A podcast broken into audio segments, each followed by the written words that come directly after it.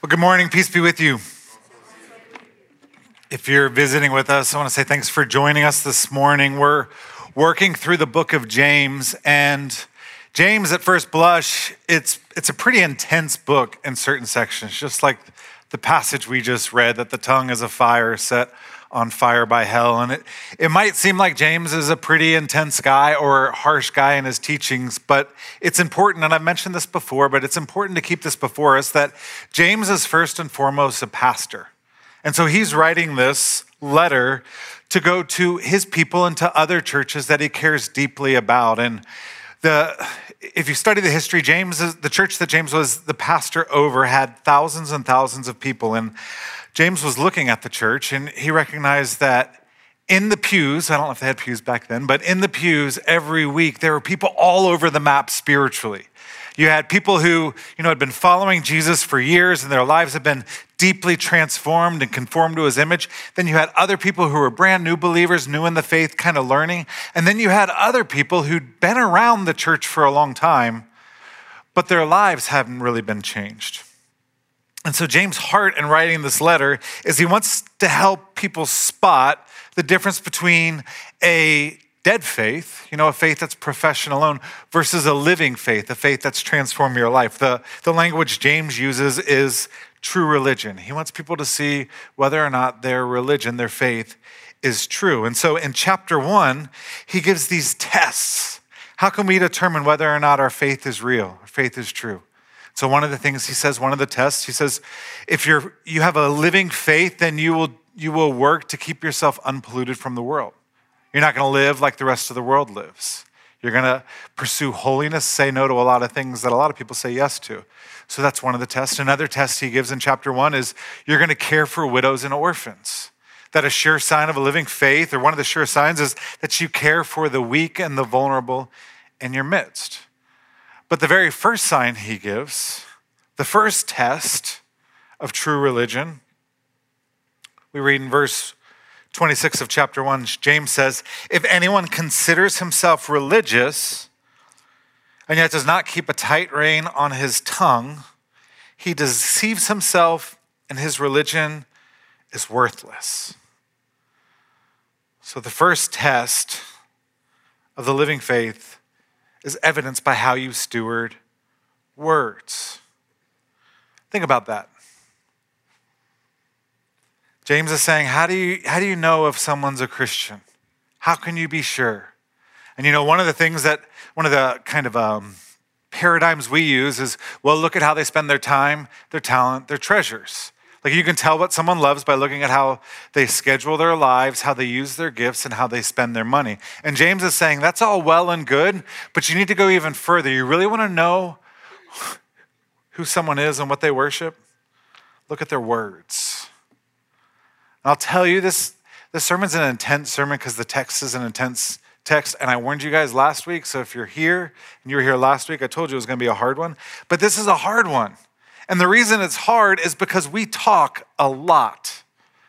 The average person on an average day speaks about 16,000 words a day. Uh, some of you are, are like me and you, you don't like talking as much, and so I like to get it all out on Sundays and then talk very little throughout the week. Some others of you uh, probably are more in the range of 30 to 40 to 50,000 words a day. But in the average, that 16,000 words a day, that means in three days, you speak enough words to fill a 200 page book. Throughout our lifetimes, the average person will speak somewhere around four or 500 million words, and that's just the words we speak. In addition to that, we have email. The average person receives about 100 emails a day and sends out about 34 emails a day. And so I don't know how that math adds up because, uh, you know, you send, never mind.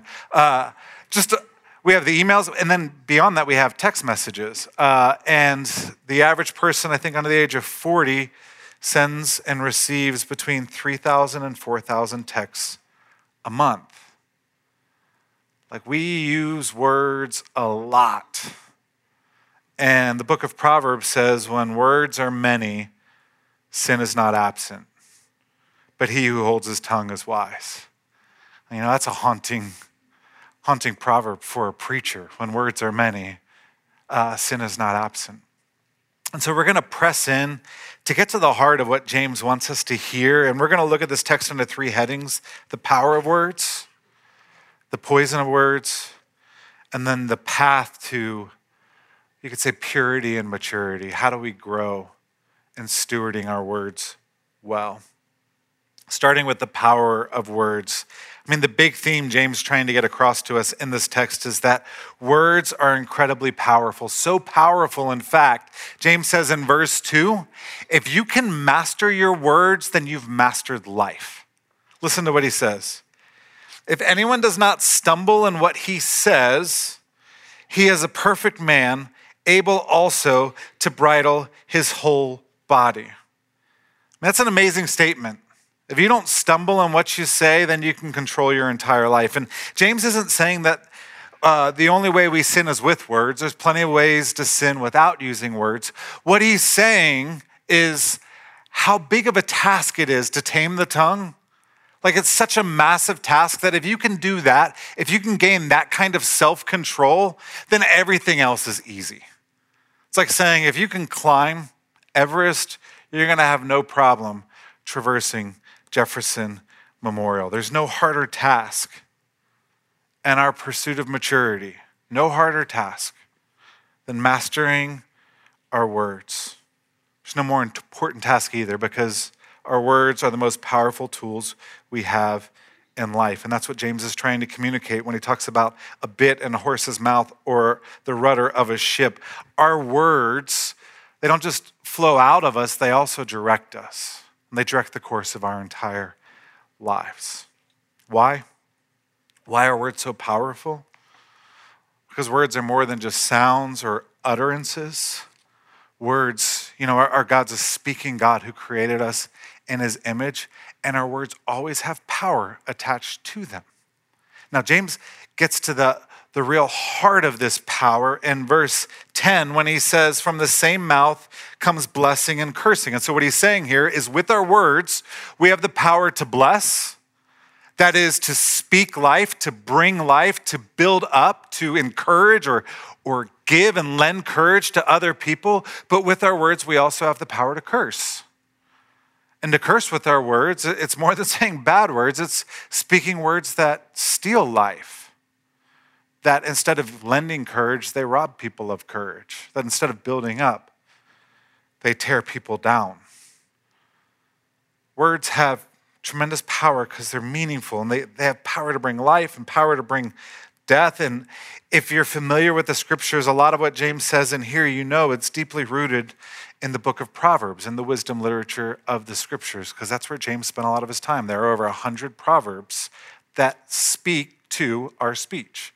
And I want to read three of them to help you see why words are so powerful. You know, why that, that phrase, sticks and stones may break, my, may break my bones, but words will never hurt me, why it's such a profound lie. Proverbs 15 tells us that the tongue that brings healing is a tree of life, but a deceitful tongue crushes the spirit. I'm sure every person in this room at some point in their life has been betrayed by another human being, especially betrayed with the words. Maybe they were lied about, misrepresented.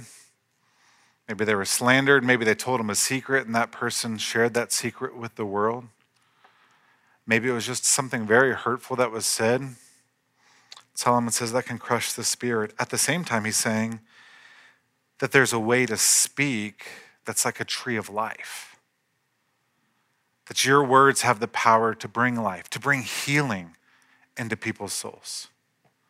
Proverbs 12 Reckless words pierce like a sword, but the tongue of the wise brings healing. Again, we have that same image that a wise person with their tongue, they actually bring healing and wholeness to a person's soul. But fools with their tongue, they, they are like a, a sword, pierce like a sword. And that's a really good image.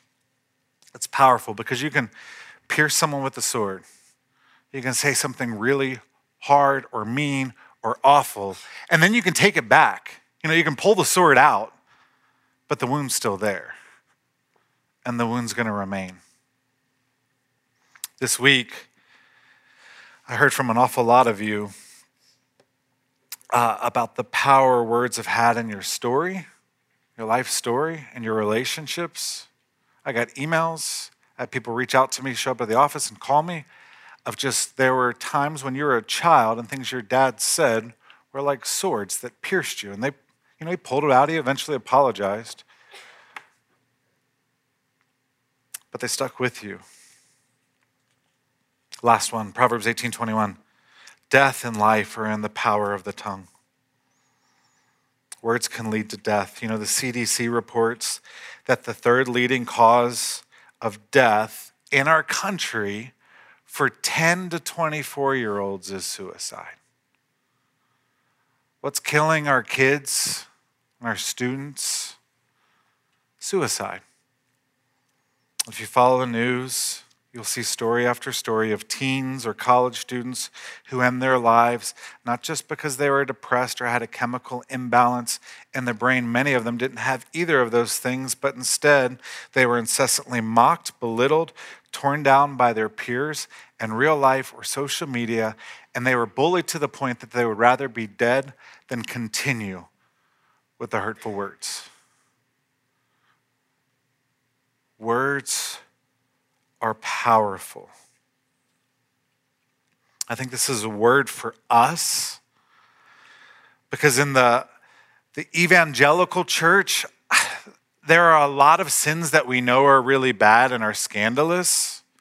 And then we think of sins, you know, with our words and our speech. And we, we would say we know lying's wrong and we know gossip's wrong and harsh criticism. We know all those things are wrong, but they're not like as big of a deal as adultery or murder, you know, or stealing from someone. And James is saying, not so fast. Like your words are the most powerful thing you have. And when you step back and think about it, when you sin with the words of your mouth, you can do incredible damage. You can do more damage than you can if you steal from someone. He says, don't minimize it. Jesus himself said, I tell you, on the day of judgment, people will give an account for every careless word they speak. For by your words you will be justified, and by your words you will be condemned. Let that sink in. Those are Jesus' words. You know, in our day where talk really is cheap and, you know, you get fired up about something and you get online and then you post something or you repost something and you just let it out there for all the world to see. And you know, once you post it, it never goes away in the rest of your life. That's part of your identity in the world. Jesus is saying you're going to be held accountable for that. Every careless word. Why would he say that? Because he knows how powerful words are. You will be judged, justified, you will be condemned on the basis of your words. It's intense. Words are powerful. And you'd like to think that our words, you know, because James does say they can bring life or they can bring death, they tend to lean much more to the side of bringing death than life. They tend to, much more instead of building people up, tearing them down, they tend to be very poisonous. And in verses six to eight of this text, James goes on a bit of a tear, giving us six vivid pictures, just back to back to back, of how destructive our tongues and our words can be. And I want to walk through these images because they offer different perspectives, but when you hold them together, they, they really impress upon you just how poisonous our tongues can be and how destructive they can be. Verse 6, James says, Our tongues, our words, uh, are a world of unrighteousness. A world of unrighteousness. Now, what he's communicating here is that there isn't just one way to sin with your words, there's countless ways to sin with your words. You can lie, misrepresent the truth to people. Now, it's breaking, you know, bearing false witness, which is breaking one of the great Ten Commandments. But think about what happens when you lie. Why is lying so bad? Because when you lie, you are distorting reality in the minds of other people. When you lie, you're bringing confusion, into another person's life, if you say this happened when it didn't really happen, and then other people base their decisions on that happening, you've caused them to kind of live in a false reality. We can lie with our tongues, we can slander, which is kind of a cousin of lying. Slandering is when we speak untruths or we shade the truth in such a way as to hurt another person. We don't have to say it to them, we just have to say it about them. Instead of thinking the best and speaking the best about other people, giving them the benefit of the doubt, slandering is when we think the worst and speak the worst. It's when we try to dig up juicy things about the person that might be able to hurt them or hurt what other people think about them. This happens interpersonally, but it definitely happens in what we do publicly. There's gossip, which is a cousin of slander. Gossip's different than slander in that when you gossip, you could actually be telling, speaking truth, saying true things, but they're not helpful things. They're not necessary things to speak. And you're spreading other people's sins, other people's failures or faults or weaknesses. You're repeating them so that they can be amplified world of unrighteousness. So, lying, slander, gossip, there's what you could say harsh criticism or truth without love. In Ephesians 4, Paul says, Let us speak the truth with love, speak the truth in love. And some people love the first part of that, not the second part. They love to speak the truth, especially in the church. There's a lot of these people who they love, like, I'm just here to tell the truth, but they do it without love. And they're harsh and they're mean and they're cruel. And when you speak the truth without love, you're not actually helping the person because they're not going to be able to hear you. If someone just berates you and beats you down with their words and points out all of your flaws, it's really easy to drown them out or to be overwhelmed by them. Some people speak the truth without love. Some people try to love without speaking truth, and that would be flattery. That's another part of the world of unrighteousness. False praise, trying to you know, build people up with your words when it's just simply not true, which is really a form of lying in itself. Tongue's a world of unrighteousness. Not only that, it's a restless evil. So the imagery here is not only can we sin in multiple ways with our words, but we can sin all the time and we will sin all the time with our words because our tongues are restless evil. That we love to talk without even thinking about it. We, we lash out, we get defensive, we cut people down. Anyone else here ever say things and then wonder, why did I just say that? Where did that come from? Sometimes I'm like, how did that word get out of the prison of my teeth and my lips and escape into air? It's because the tongue's a restless evil. It's because it's almost instinctual sometimes what we say. So it's a world of unrighteousness, it's a restless evil. James goes on, he says it's a fire. It's like a spark that can set a forest on fire. You know, forest fires never made a whole lot of sense to me years ago uh, because, especially when people would die in forest fires, because it's like the forest is on fire. Don't go in there and you should be okay. You know, like that's a simplistic understanding. And I actually read a book called Young Men and Fire, which is a phenomenal book about a number of young men about 80 years ago uh, who died fighting this forest fire, the Mann Gulch fire.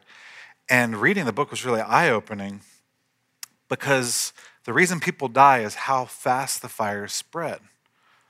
The rule of thumb is that a well ventilated fire with adequate fuel can double in size every one to two minutes. And so you start, and then an hour later, I mean, the fire is just you know, exponentially bigger. And we, we saw this a few years ago in the Smokies, that a kid was playing around with fire, started a fire, was a little bit of arson, and over a two week period, a fire hit that destroyed over 10,000 acres, which is 15 square miles, killing 14 people, injuring 134 others, and doing over $1 billion in damage. But just starting a little fire. I don't know if you've ever seen uh, what remains after a forest fire. I've, I've been there, I've seen it, and it's, it's a wasteland. Everything's charred and it's black and nothing grows. It's almost like an alien planet. And what James says here is just like that kid in the Smokies who started a small fire and caused all this damage.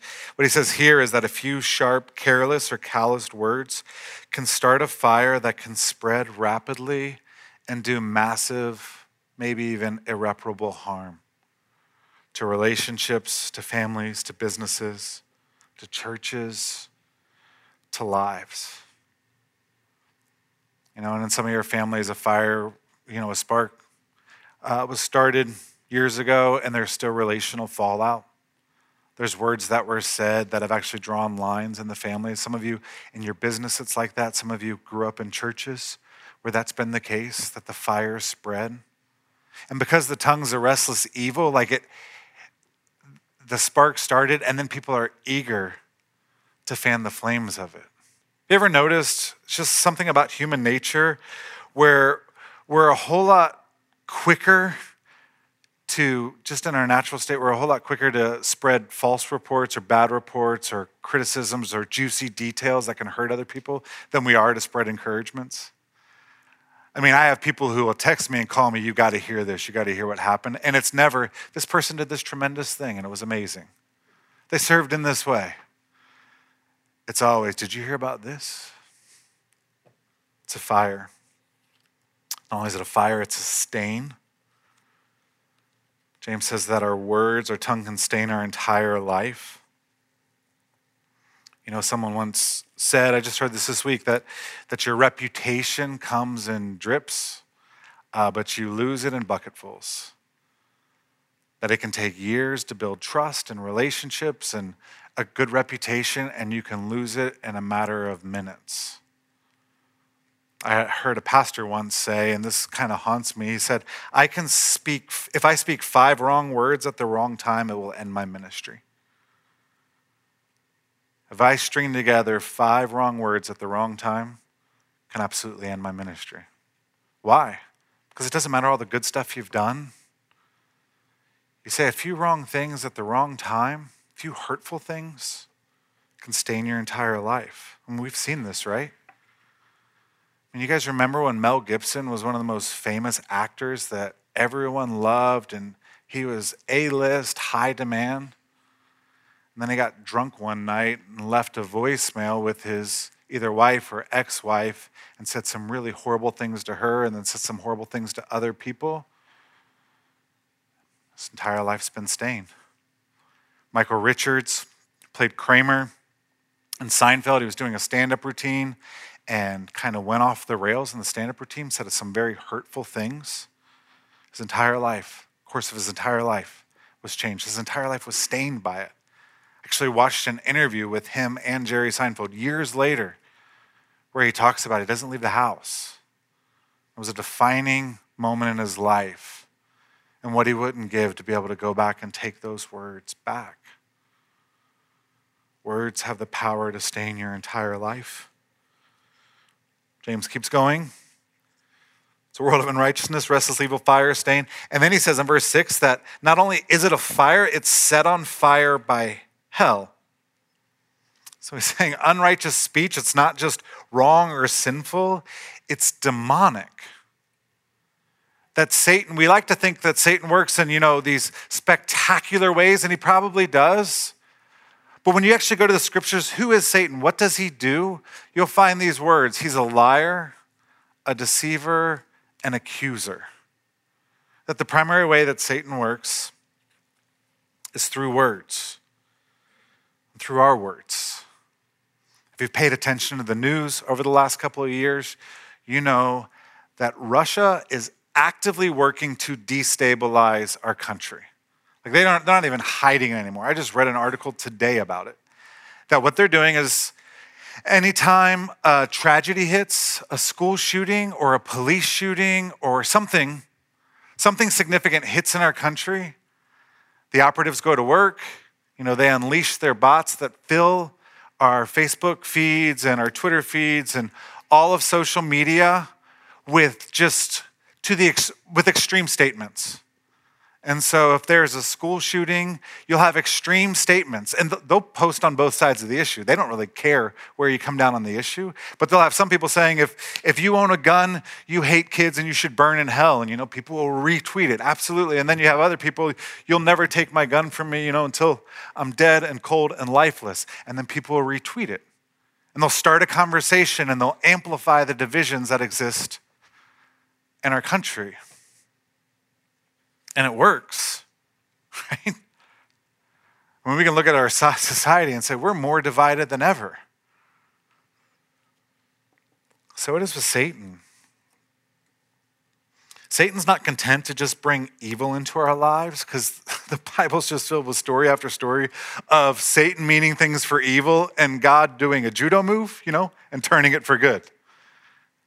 Like that's that's ultimately expressed in the cross. Satan's not just happy with, with doing evil. I think what Satan loves is not only does he bring the evil, he also wants, once the evil's happened, to, to start the fire with our words, where we start biting and devouring one another and consuming one another. He wants to amplify our divisions. And just as the people who cluelessly retweet and interact with these Russian bots, just as they are pushing forward the Russian agenda, so too when we gossip and lie and slander, we're pushing forward Satan's agenda without even realizing tongue is set on fire by hell. Lastly, it's a poison. Tongue poisons, can poison everything. It poisons relationships. Every lie, every piece of gossip, every harsh, thoughtless word. They're like arrows that we dip in a cup of poison and then fire at people. So not only do you wound them, there's poison, there's lasting damage. But what the scriptures teach us is that you can't handle the poison without poisoning yourself. That when we sin, we hurt other people, we dishonor God, but we ultimately hurt ourselves too. I mean, think of the examples I just used. Or think of someone who is known to be a liar. No one's going to trust him. What about someone who's known to be a gossip? No one's going to share their life with them. Think about someone who's just really harsh with their words. They're going to struggle and be isolated in community. Something I hear often in the church is people saying, everyone, no one's friendly at church. Like, I don't have any community, I don't have any friends. I go to these community groups and then they seem to fall apart. They don't realize, well, the reason you don't have any friends is because your, your tongue's filled with poison. Because you're really harsh and you're mean. There's a healthy community group, and you show up and you're abrasive and you're insulting and you have a self righteousness about your tongue, and then people just don't want to be around you. And I know way too many people that they live devoid of community because their tongues have poisoned relationships and ultimately hurt themselves. Words are powerful, they're often poisonous. Which leads to my last point. Okay, so how do we move forward? This is an intense passage, you know. I hope you're encouraged up to this point. Uh, I'm just preaching what James said. I'm like, couldn't you throw a little bit in here or there? Um, but it's actually interesting. It's one of the challenges of preaching this text that James, he goes to great lengths warning us about the power and the poison of the tongue. But if you look closely, go back and read it, he doesn't really give any instruction or encouragement. He's not saying, Your tongue is this way, so here are the three strategies to tame your tongue. He actually says in verse 8, it's, it's kind of fascinating, actually, starting in verse 7. He says, For every kind of beast and bird, of reptile and sea creature can be tamed and has been tamed by mankind. No human being can tame the tongue. You know, if you go to SeaWorld, you can see killer whales playing jump rope. You go to the zoo, you can see elephants that tap dance. Like we can tame animals. And James is saying, but no one can tame the tongue. And so it's a little frustrating because he says, if you can tame the tongue, you can control your life, things will go really well for you. And then he writes and discourages you. And then he says, but no one can tame the tongue. I wrestle with it he doesn't say no one can tame the tongue. He says no human being can tame the tongue. He says we cannot tame our tongues by sheer willpower alone. And if you want to steward your words with wisdom, it's going to take more than putting a dollar in a jar every time you say a bad word or pinching yourself when you gossip. And if you've been sitting here listening to the sermon saying, All right, When's he going to tell me what I have to do? And when's he going to tell me what words I shouldn't be saying anymore? It's just not that easy. That kind of stuff's a superficial solution to a very deep problem. It's a band aid on a flesh wound. I mean, you can, I'm all for it. Go try as much as you want, but you're not going to heal your words that way. The problem's too deep. And so, how do you do? How do you deal with a problem this deep? And the answer is you got to do deep work. You got to do deep work with the power of God's Spirit if you want to heal your words. And I've got kind of two two pieces of this deep work that I think needs to happen. Um, one's directly from this text, the other's more pull, pulled from the scriptures at large. But the deep work, I think the first thing you need to learn to do is watch your words. And in saying watch your words, I'm not saying try harder. Try harder, that's great. Put forth effort. But when I say watch your words, I mean watch what you say, pay attention. Listen to the words you speak. In verse 12, James writes, Can a fig tree, my brothers, bear olives, or a grapevine produce figs? Neither can a salt pond yield fresh water. And what he's saying here is that our words are the fruit that flow out of the root that's in our heart. And so you're not going to have, you know, grapefruits growing from weeds, they grow from grapefruit trees. And so to, to just look at the words and think that, well, I'm going to change those, that's like trying to knock fruit off of a tree thinking you're going to change the tree. It's deeper than that.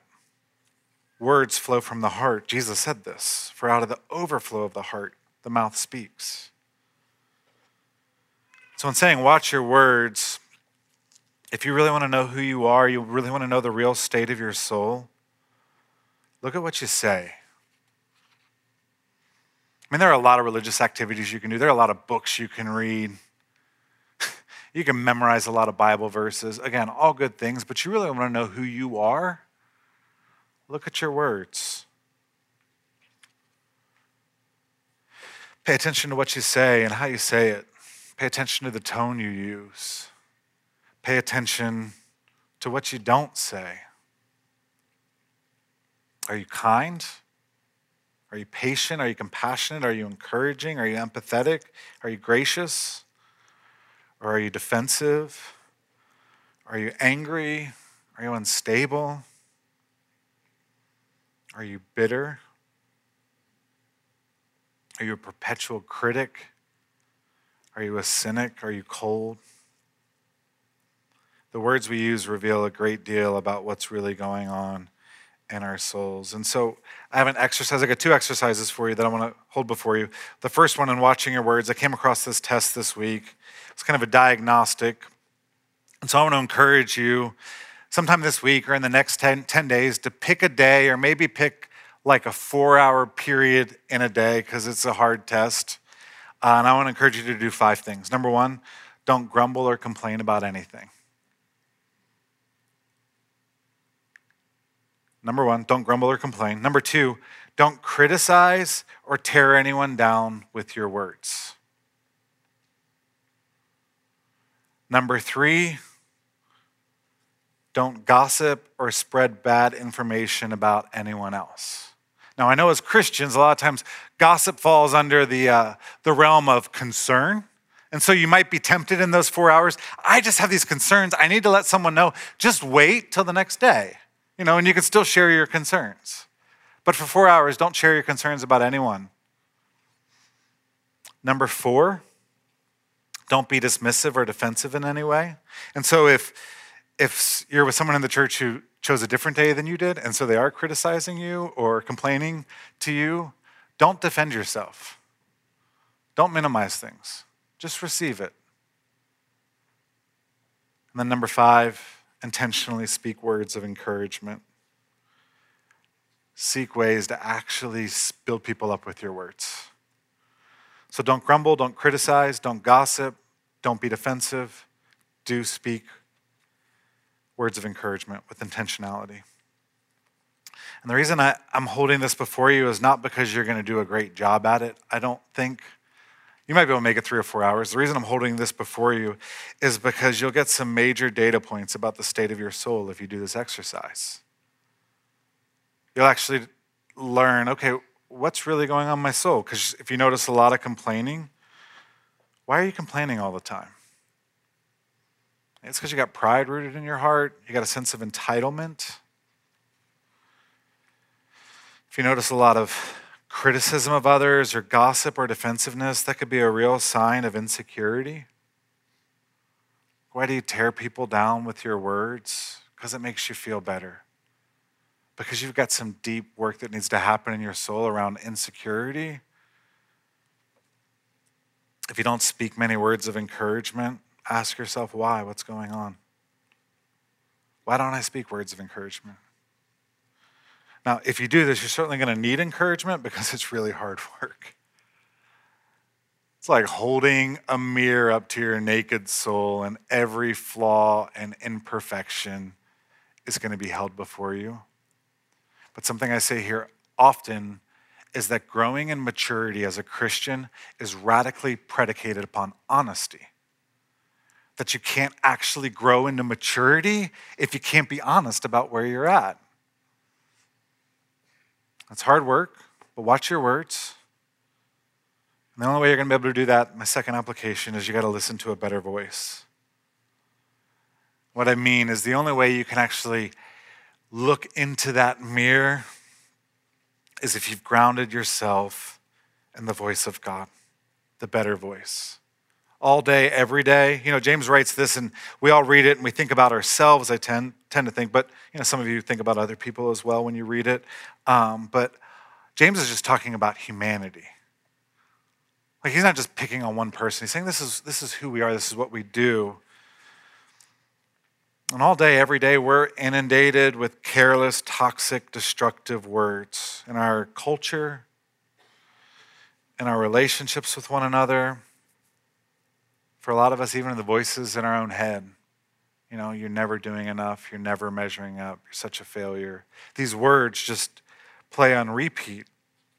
And if the only words you hear all day, every day are careless, toxic, and destructive, what kind of words are you going to speak? you know, you know that you become like the people you surround yourself with. And so I have a friend who never thought she'd ever enjoy fishing in her life. Five years later, she loves fishing. You know why? Because she hangs out with people who fish. We could find all kinds of examples, but if you spend your life around people who gossip, what's going to happen? You're probably going to become a gossip. If you spend your life with people who are hypercritical and cynical, you're going to become hypercritical and cynical. If you spend your days and your free time reading vitriolic posts on social media, or combative self righteous news feeds, or watching combative self righteous news channels, you're probably going to become a contentious, combative, condescending person. What we hear shapes what we say because the voices we listen to shape our souls in deep and profound ways. And this is why I can't just tell you, hey, stop doing this and start doing this, because it's soul work. And the soul work, I think, begins with learning to listen to the better voice, the voice of the Lord. The way we actually grow and change is when we ground ourselves in the voice, the only voice that, that truly matters. You know, our world's filled with bad news and bad stories all the time, but there's one great story. There is really good news. And that news is that no matter how much we misspeak, no matter how much destruction our words have brought, while there might be very real consequences on this earth, none of those things separate us from the love of God. And the scripture's filled with these amazing, outstanding promises that there's no condemnation for those who are in Christ Jesus, that we have peace with God even when we don't have peace within ourselves. And if we're going to be a people who speak words of life, we have to ground ourselves in the one who brought about life by his word. And when you do this, man, actually, I think you can make progress because when you know I'm forgiven and I'm loved, when you blow it with your words, when you blow up at your kids or blow up at someone else, and you just, you know you blew up, you know you blew it. When you're grounded in the good word, you can say that was awful and I shouldn't have done it, but it, it's not the end of me. And you can actually go and say some of the hardest words in our culture I am sorry. When you know that you're loved and you're safe and that God delights in you, you don't have to tear people down with your words because you're not finding your identity in what other people think about you. We have to be a people who listen to a better voice. And this is my second real application for you. When I was a young Christian, I was taught to do a quiet time. Anyone else? Quiet times? Quiet time? That's a very evangelical phrase, isn't it? Like quiet time. It was like 15 to 20 to 30 minutes of reading the Bible and prayer every day. And I did it for a lot of years. Um, and I kind of burned out on it. But my understanding of quiet times at that point was it was like an intellectual exercise. You need to get in and study the word every day. And there's absolutely nothing wrong with that, to be clear. Like we should be a people who study and who immerse and you know get into the trenches and get into the weeds. What does this word mean and how does this relate and how does this argument flow? I am all for that. But the older I get, the more I realize I don't just need to study the word. Sometimes I just I just need to hear it. Not just sometimes, all the time. I don't need to get into the weeds. Sometimes I need the word to just wash over me. And I need to sit with it for 20 or 30 minutes. And I think if we're going to move forward in how we speak, if we're not actually immersing ourselves in the word and just letting it wash over our lives, how in the world are we ever going to speak words of life? Can a salt pond produce fresh water? Of course not. You need fresh water to produce fresh water. And so, my prayer for you, my, my encouragement to you this week is find some time, go to some of the great encouragements in the Bible, and just sit with them and read them. And don't try to parse it all out. Just go read Romans 8, second half. It's my favorite. Go read it. Go read John 3. Go read Ephesians 1. Just let it wash. Listen to the better voice, and then you'll be able to speak a better word. As we move to communion, I'm grateful for communion every week, especially grateful for this week because this was a hard text. Uh, and it was hard for you guys, but if you'll notice, I immediately skipped over verse one, which says, Not many should be teachers because you're held to a higher standard. Because that verse is between me and the Lord, doesn't involve you. Um, no, it's hard. It's hard and it's convicting. And, and it's almost like one of those movies where the last five minutes kind of unlocks things for you. I look at my life, I look at the life of the church, and I think, man, how much of the drama and pain and hurt and relational problems that we attribute to other things are really because of our words, because of my words. I'm grateful for the Lord's table where we're reminded that even though our words are often destructive and poisonous, that they don't define us. And when we take communion, we're reminded of Jesus' body that's broken for us and his blood that was shed for us. And when you actually come down, you'll hear someone speak a word over you, a good word, a better voice that says, this is Christ's body that's broken for you. And this is his blood that was shed for you. And that's the word we need to hear. And so if you're here and you're a believer, we encourage you to come forward. The way we take communion, we tear off a piece of bread and we dip it in the grape juice or the wine, whatever your conscience permits. But I pray that you can come and hear the good word from him so that you can actually do the work you need to do about the words in your own life. Let me pray.